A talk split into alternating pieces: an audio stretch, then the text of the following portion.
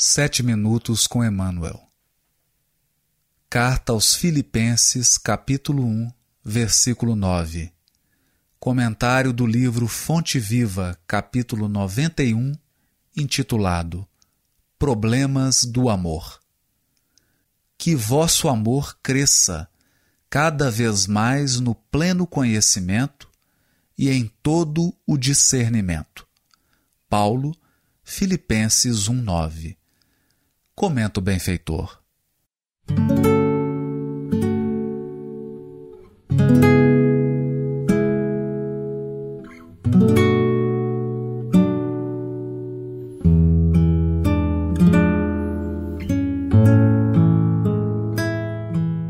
O amor é a força divina do universo. É imprescindível, porém, muita vigilância para que não a desviemos na justa aplicação. Quando um homem se devota de maneira absoluta aos seus cofres perecíveis, essa energia no coração dele denomina-se avareza. Quando se atormenta de modo exclusivo pela defesa do que possui, julgando-se o centro da vida no lugar em que se encontra, essa mesma força converte-se nele em egoísmo. Quando só vê motivos para louvar o que representa, o que sente e o que faz, com manifesto desrespeito pelos valores alheios, o sentimento que predomina em sua órbita chama-se inveja. Paulo, escrevendo à amorosa comunidade filipense, formula indicação de elevado alcance assegura que o amor deve crescer cada vez mais no conhecimento e no discernimento, a fim de que o aprendiz possa aprovar as coisas que são excelentes. Instruamo-nos, pois, para conhecer, eduquemo-nos para discernir. Cultura intelectual e aprimoramento moral são imperativos da vida possibilitando-nos a manifestação do amor no império da sublimação que nos aproxima de Deus.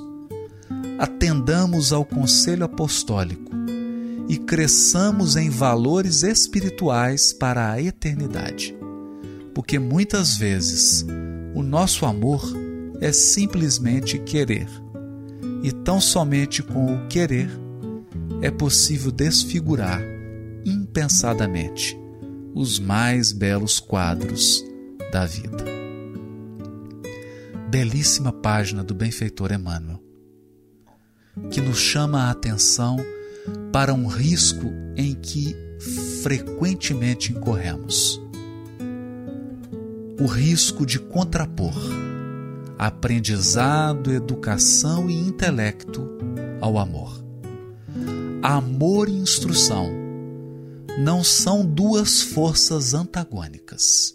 Ao contrário, são duas forças complementares.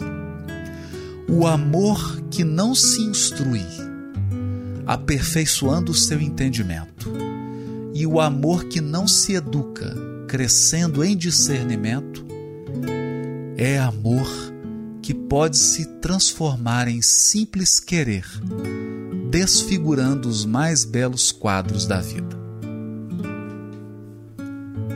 Lembrando a preleção da nossa querida irmã Aila Pinheiro de Andrade, quando citava o autor espanhol J. Sobrinho, La Iglesia Samaritana e El Princípio Misericórdia, nos lembra que esse autor faz referência ao Intellectus Fidei à fé esclarecida, ao intelectus amores, o amor esclarecido, e o intelectus misericordiae, a misericórdia esclarecida. Fé, amor e misericórdia devem estar sempre alicerçadas na sabedoria. E é impossível adquirir sabedoria sem instrução porque a instrução nos leva ao conhecimento. o conhecimento aplicado, vivido, experienciado, o conhecimento levado à prática, o conhecimento que implica em mudança de hábitos se transforma na educação.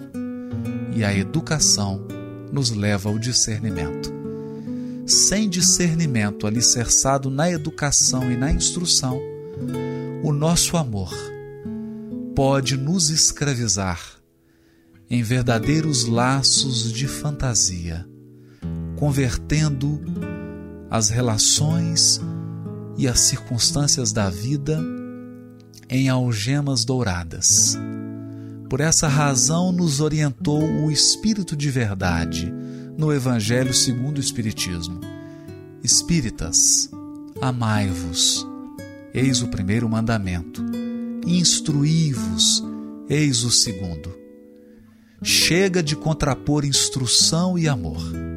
É hora de conjugar essas duas energias, lembrando-nos, nas palavras simbólicas da tradição espiritual, que duas asas nos conduzirão à presença de Deus: a asa da sabedoria e a asa do amor.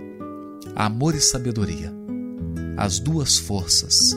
Afinal, Deus é inteligência suprema e amor supremo, dirigindo o cosmos, dirigindo o universo infinito. E não nos aproximaremos, não reataremos os laços que nos liga a Deus sem aperfeiçoamento do nosso intelecto e da nossa capacidade de amar. Por essa razão permanece o conselho de Paulo que o nosso amor cresça, se desenvolva, se aperfeiçoe no pleno conhecimento e no pleno discernimento.